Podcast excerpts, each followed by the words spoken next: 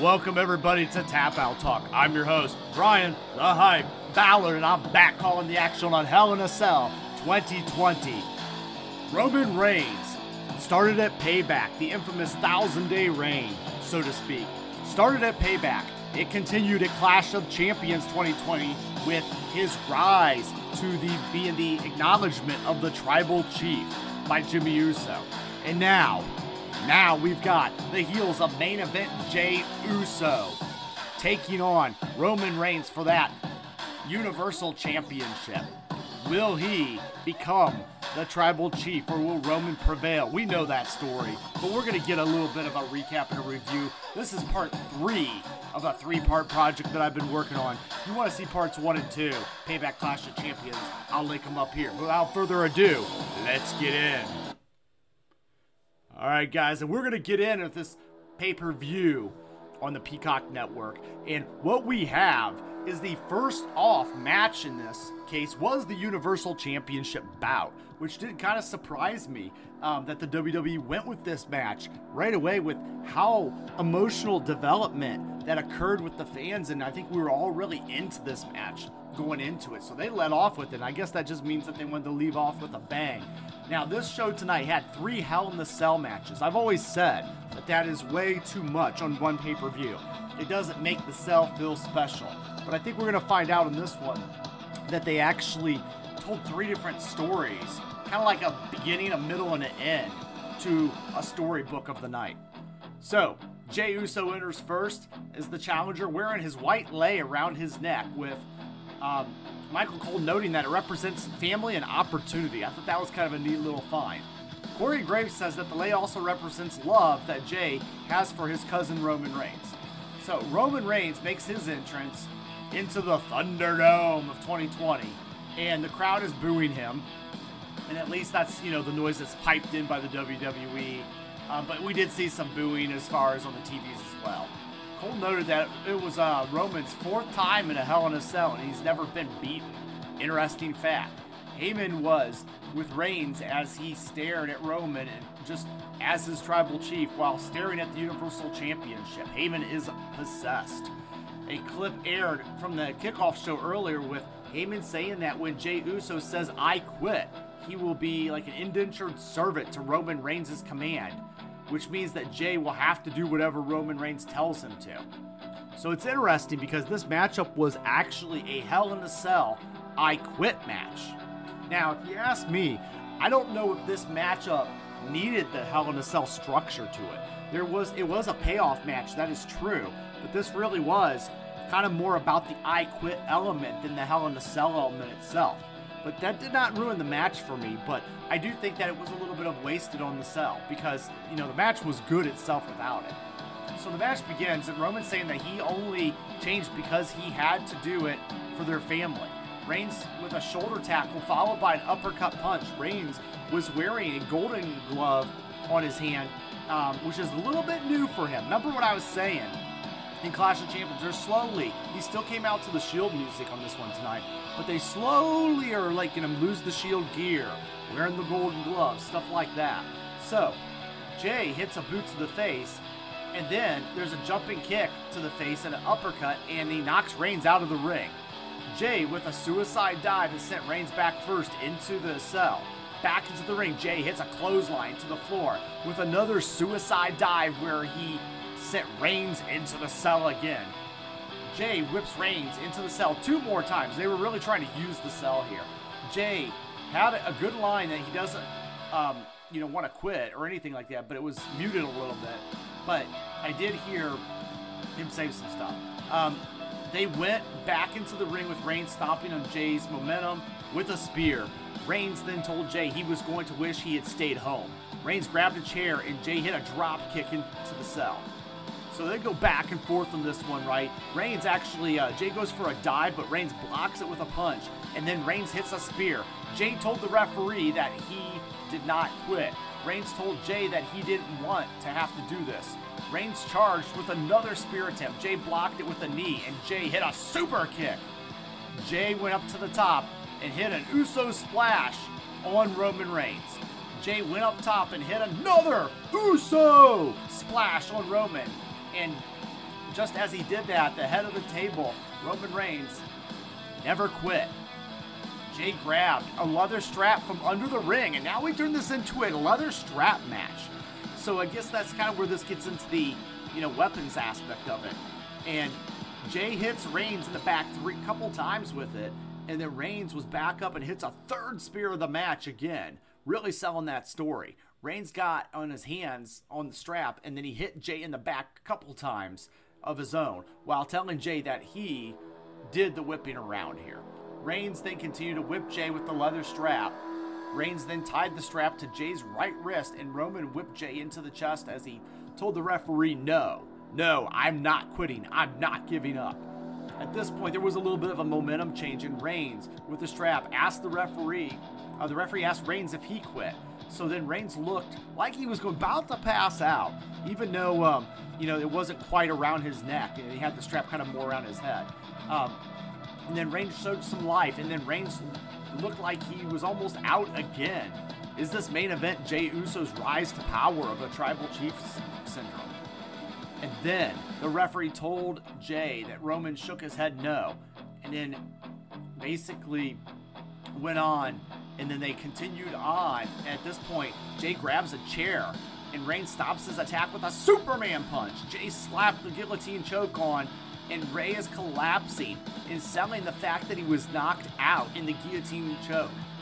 And then, at this point, we get the referee asking Jey if he quits, and Reigns sat up beside his cousin, and Reigns said that all Jey had to do was acknowledge him and say, I quit, to end all of this. It could all go away. Reigns told Jey not Reigns told Jey to quit, and Reigns said that he can't be held responsible for what he does if he does not quit. So at this point, Reigns sets up Jey on the apron and gave him a drive-by drop kick that he likes to do as he runs by. So then Jey's head was up against the ring post. The referee kept asking Jey, who was not even answering, it didn't seem to be conscious.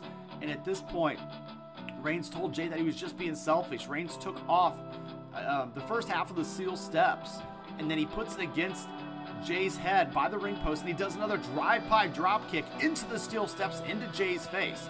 The referee at this point haven't seen humanity telling Jey that he had to hear it to end the match. The referee was actually about to call the match and he said, I have to call it. This is too much. And then Reigns grabbed him and tossed him over the rope, or the referee that is, over the rope. And another referee actually went into the cell to check on the current referee. That led to the WWE officials, Adam Pearce, and Pat Buck, actually, who's with AEW now, and Jamie Noble. I thought that was Pat Buck. I seen him live recently. And Jamie Noble and a couple others went into the ring. Reigns closed the door, tossed the steel steps into the ring. So the WWE officials actually ran out. It was kind of a comical moment. And then Reigns put the steel steps on top of Jey's upper body. Reigns said that he understood that they're, when they were kids, that they would try to be better than him. But now, 35 years old, they are still trying still trying. Reigns said that all Jey had to do was acknowledge him, and Reigns said there's no going back when you've gone this far. Reigns held the steel steps above his head, and then Jimmy Uso enters the ring to check on his brother. And Jimmy said, "This is uh, this is Josh Fool, J- which is Jey's real name, um, and he's looking at Roman, and he's saying, "This is not real. This is what's wrong with you." Jimmy said. He goes, This is Josh. This is Josh Lane here in this ring. Roman looks very emotional at this moment. And he looks very emotional. And he almost has a breakdown, reflecting on those childhood memories. And it got to him. And then Rose is crying.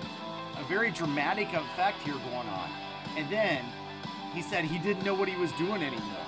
Jimmy said, This is family and he said, "Please, no more of this." Jimmy stuck out his hand, and Roman sh- took, uh, shook it, and Roman choked out Jimmy, crocodile tears that is, and Roman snapped it on Jimmy, and then he basically has been out of action with an ACL recently, so he wasn't really fit to like fight in this moment. And the announcers were shocked it was a fitting for Roman's full heel character turn. Roman held on to Jimmy in a guillotine choke. Jimmy was selling it until he basically passed out while Jey was asking for Roman to let him go. And then Jey says, I quit. And the bell rang, and we get the end of the match. Around the 29 minute 6 second mark. And your winner, Roman Reigns, and his rise to tribal chief status. Jimmy and Jey Uso left broken in the ring at Hell in a Cell. It's a good match. This is a very, very good opening match, and you got to wonder what's the match after this that has to contend with the fact that, you know, they led off with their best match, of one of the best matches of the night, in my opinion, and the rise of the Roman story, the Roman Empire. After the match, we get a little further of acknowledgement, and what we get is actually Reigns holding up the Universal title like he was saddened with the fact that um, and then Jey was very saddened that he quit. The announcers made the point that Jey quit because he knew it was the only way to save his brother Jimmy. Little foreshadowing there from the clutches of Roman Reigns. And we'd find out many years, three years later, that it would be Jimmy Uso saving Jey and turning on Roman. Roman nodded at his cousins and left while Paul Heyman had a really crazy look on his face, like Paul does. And then when Reigns walked up the ramp, his father Sika and Uncle Afa were on the stage, and Reigns hugged his father and his uncle as they put a red lei around Roman's neck. And the Usos looked on from ringside. Reigns held up the Universal title in the air with his father and uncle and Heyman standing proudly. Jey and Jimmy continue to look sad up to this point in the whole ring, and the tribal chief is now recognized. I found it interesting that the lei that was put on his neck was actually one of the leis I believe, that was Jimmy Uso it was uh, wearing to the ring. And Roman wanted that just to kind of symbolize everything. But he was now recognized as the tribal chief formally. And this closes out the trilogy story of the rise of Roman. Roman Reigns, it started at SummerSlam with his return, his winning the Universal title at Payback, his Clash of Champions brawl with with um, Jimmy and Jey Uso with Jey Uso. And then the final capitalization here in Hell in a Cell. And I don't think the match, again, needed the Hell in a Cell moment. I think an I Quit match with a no DQ option was totally fine. But at the end of the day, it's the same result. And we got the rise of Roman. Up next, we had um, the match that had to follow that match, unfortunately. It was Elias versus Jeff Hardy. And this was a really quick match. Elias was in control early on with punches, but then Jeff hit a snapmare leading to a neck snap. Jeff slapped with an armbar, then Elias got up, ran around for a bit, and sent Jeff to the floor. Elias went out to the floor, but Jeff has sent him out to the barricade, back into the ring, and then Jeff hit a sliding drop kick. Jeff went for an attack on the floor, but Elias moved and sent Jeff into the barricade.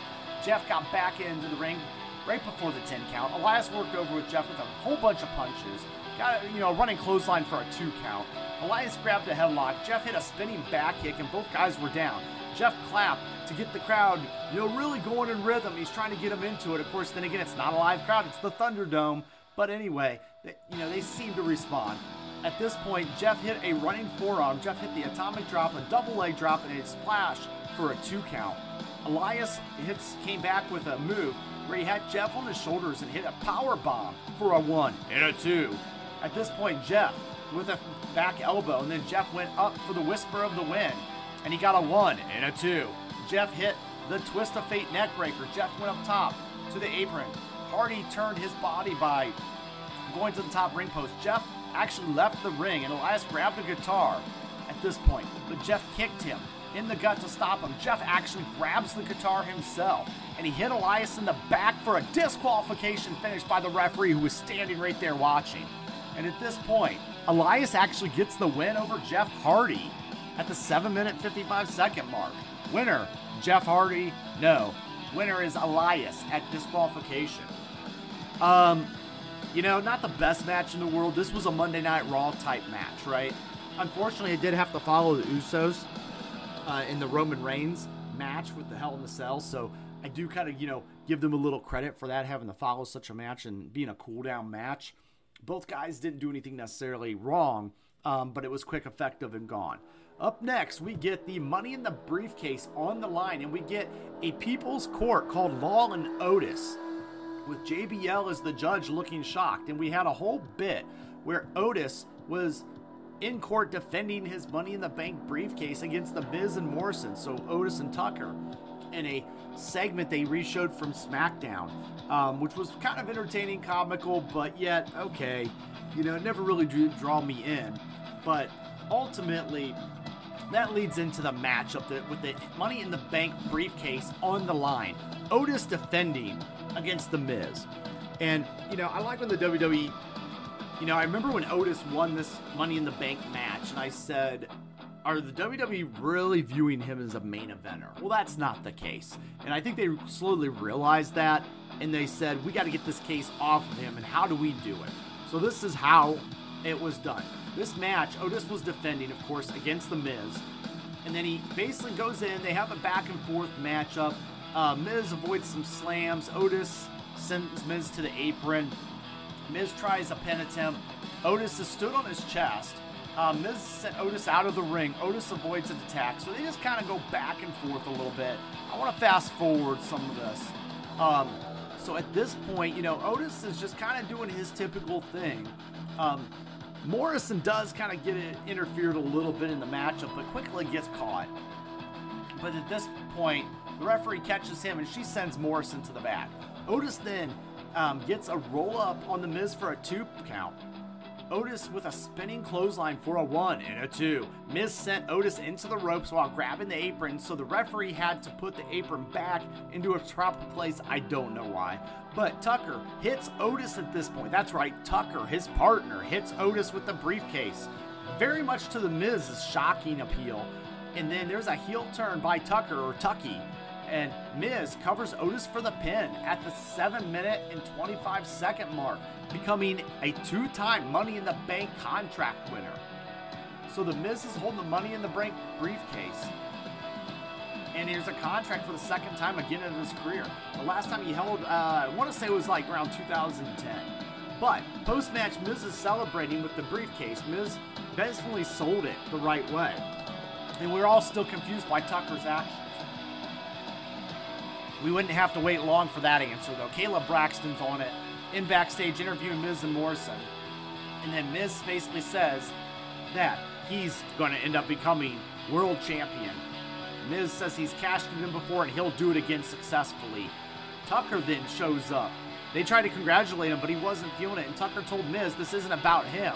Tucker said they were supposed to be a team, and he carried the load for years. But Otis it, put himself first and he said everybody wanted to see Otis's worm in the worm, and he goes, it was actually Tucky that set him up and gave him the courage to ask out Mandy Rose, and that whole bit storyline. So we do get an explanation, and we feel like we're gonna get like just a breakup of this group in a feud, but you know, it's not really that memorable from my knowledge. Um, I can't even honestly tell you guys how it did ultimately end between those two.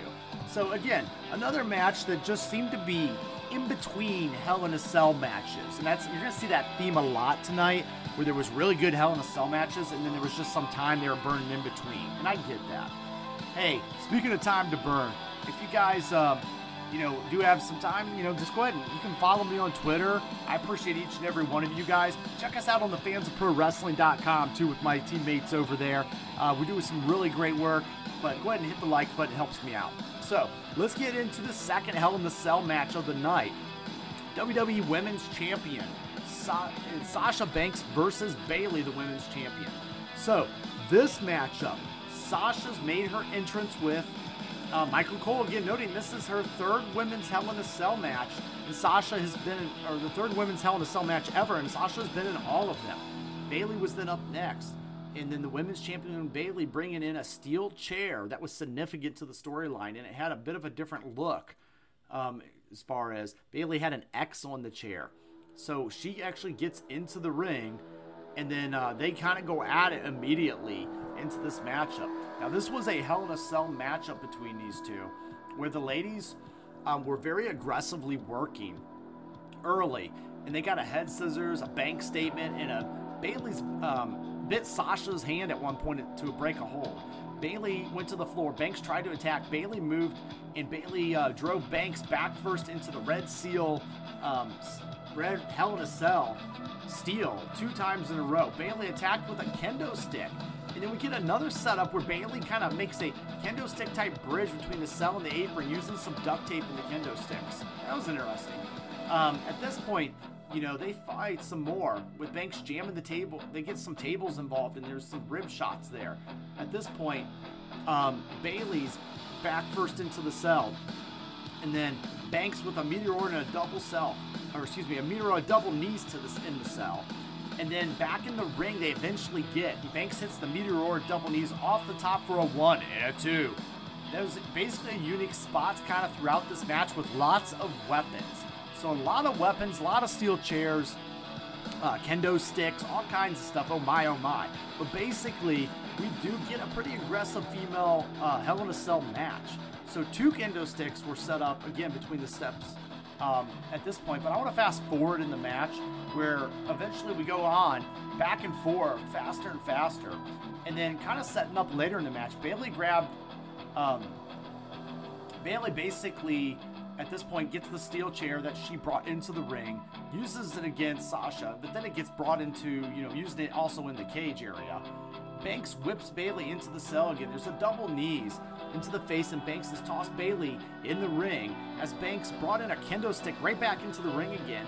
And Banks hits Bayley in the back about, you know, I'd say about 15 times with a kendo stick.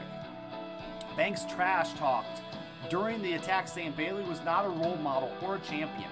Bayley crawled to the steel chair and used uh, when she turned on Banks, and then that led to Banks stomping on Bayley. Jumped off with a frog splash, and Bayley got the chair up and blocked it. At this point, you know, definitely getting a little wary, so they left the ring. Bayley got a hold of Banks and slammed her face first onto the floor. It was Bayley's newer finisher that um, was still, I can't remember the name of it, um, but it was like a reverse leg sweep that was uh, eventually put Banks down. So at this point, uh, Bayley puts a ladder across two seated chairs in the ring. Banks was back in the ring and Bayley sent her first into the ladder. Bayley laid out Banks across the ladder. Bayley grabbed some spray paint and spray paint an X on the back of Banks's body, just like it was on her chair. Bayley jumped off the middle rope with the chair that had the X on it, but Banks moved and Bayley hit the ladder. Banks then double knee attack to the turnbuckle with a belly to belly slam onto the ladder for a one and a two. That was Bayley's old finisher, the Bayley to belly, I believe it was called. And Bayley managed to come back with a running knee and then a Bayley to belly for a suplex for a one and a two.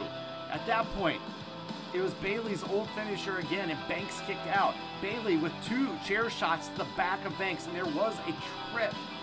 Uh, there was a trip by Banks, but then she grabbed the chair and slapped the bank statement on with a chair, and Bayley tapped out. And Sasha Banks is your new women's champion at the 26 second 33 or 26 minute 33 second mark. Winner by pinfall and new champion. Sasha celebrating in the ring. She holds up the women's, and Michael Cole says she just ended a 380 day title reign of Bayley. Banks stood over Bayley with the title, looking dominant. And, you know, this was a good match. I felt like out of a lot of the matches tonight, this one used the Hell in a Cell structure more. And the Hell in a Cell was used more to contain the violence in this match. I guess they didn't want all the money they spent on the Thunderdome and the TVs to be broken, so you know that was a good way to keep all the weapons and all the everything contained in the match.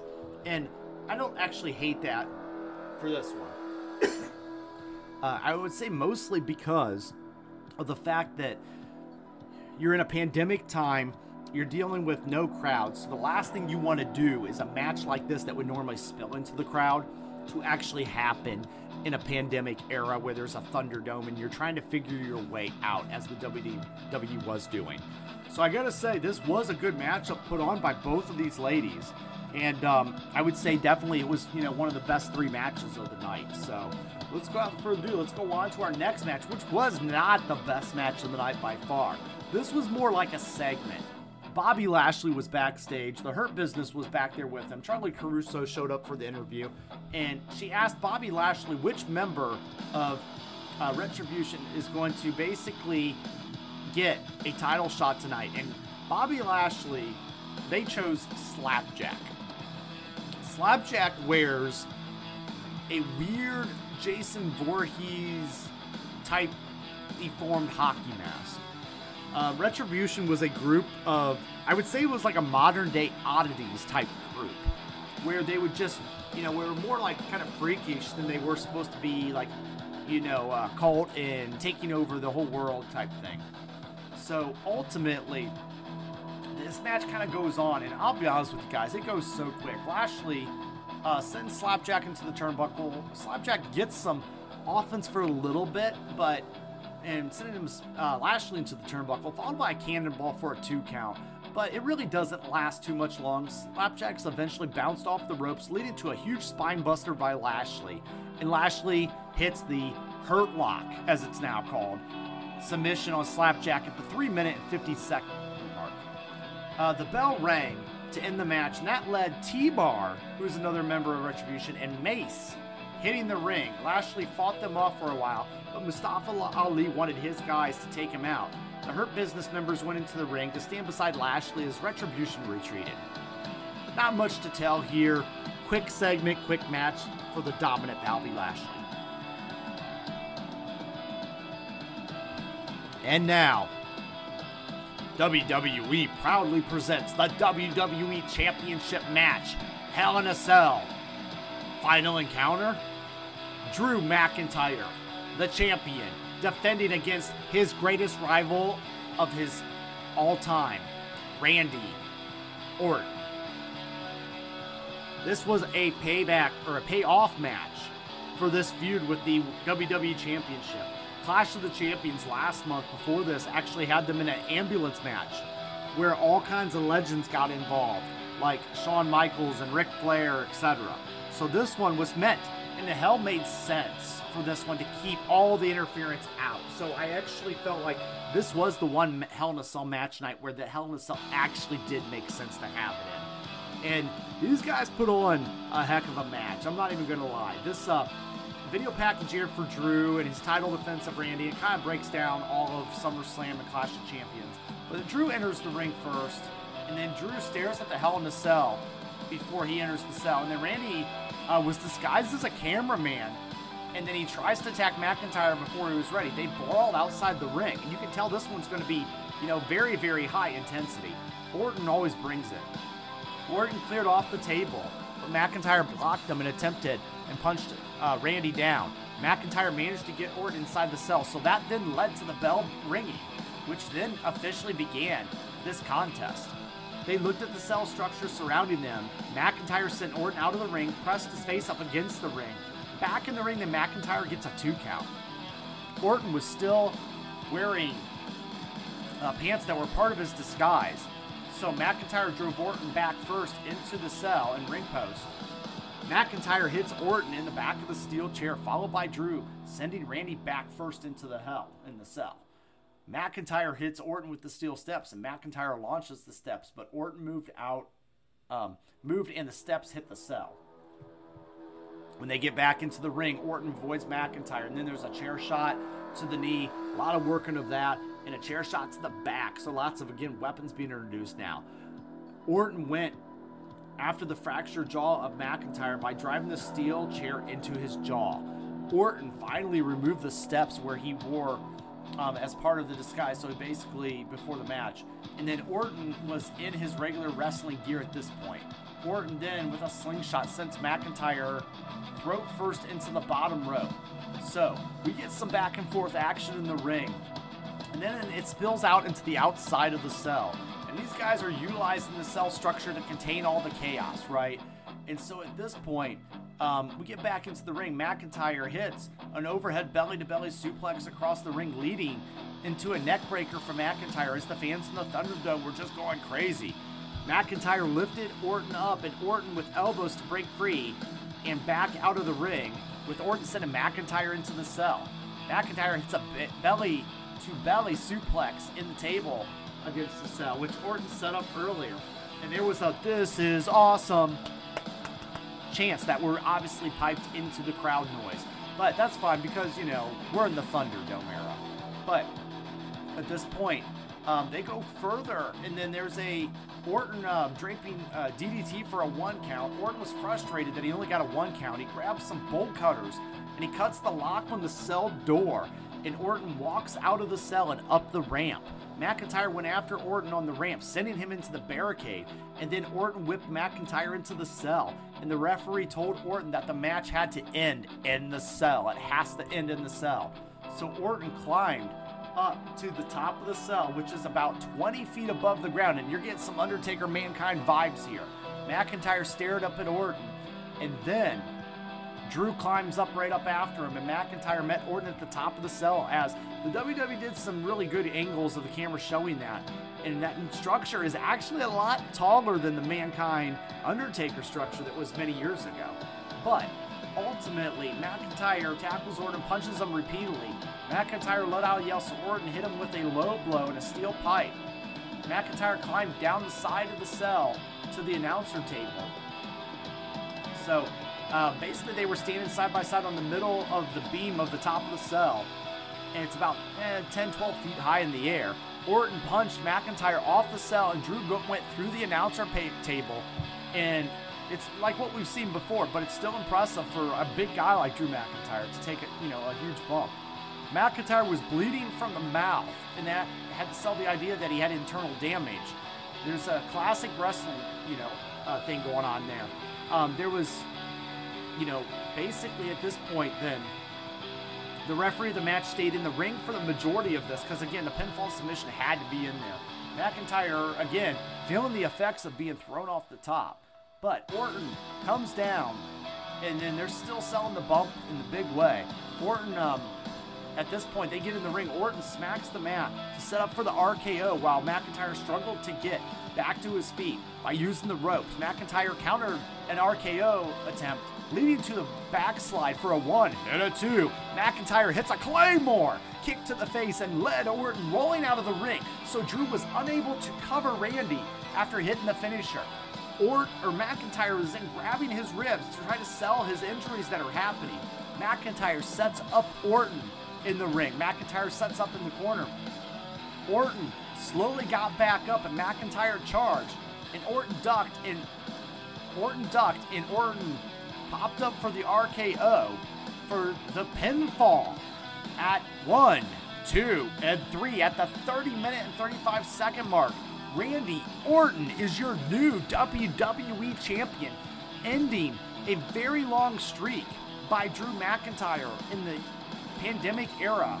Drew McIntyre at this point was one of the most protected champions in the pandemic era. And I actually will say that Drew was a good WWE champion that held the company pretty high in a tough time. Randy Orton is now, as noted, a 14 time WWE champion, which ties his mentor Triple H, while John Cena and Ric Flair both have 16 wins apiece. Orton was on the ramp. He stared at the WWE Championship that was in his hands, and Orton has the most evil smirk on his face. McIntyre looked from the inside of the ring. There were boos, and the camera focused on Orton again as the show faded out. It's a good solid matchup by the WWE. Proper use of the Hell in a Cell to keep all the craziness inside. And again, I like the use of the Hell in a Cell in this one because this does make sense we had so much interference in the Clash of Champions ambulance match that this actually did make sense to have Hell in a Cell to keep that chaos out and keep these guys contained, even though the cell didn't contain them. So I thought both men are professionals. They did a great job in a main event. I did question why Roman and Jey were not in the main event, but you know, that's me thinking in terms of modern era, knowing what we know about the bloodline storyline now, so that, you know, kind of made me say, okay, that makes sense that that match was first at the time because they weren't at the head of the table, so to speak, yet. And so this WWE Championship was right on par being the main event. But let's, you know, talk about the overall show and our final thoughts. So let's get in our final thoughts of the show. So the show was basically all about three Hell in the Cell matches, and that's you know the name of the pay per view. But I always hated these gimmick pay per views and how you know that it had to have a Hell in the Cell match on it because that was coming up in six months. But you know, I would say all three Hell in the Cell matches were the focus, and you know, all of them, I believe, went you know close to around the 25 minute mark. The three non Hell in a Cell matches all were seven minutes or less. And that's something that WWE just kind of said, hey, we want to focus on the beginning Hell in a Cell match, the middle one, and the end. And it was a very risky part.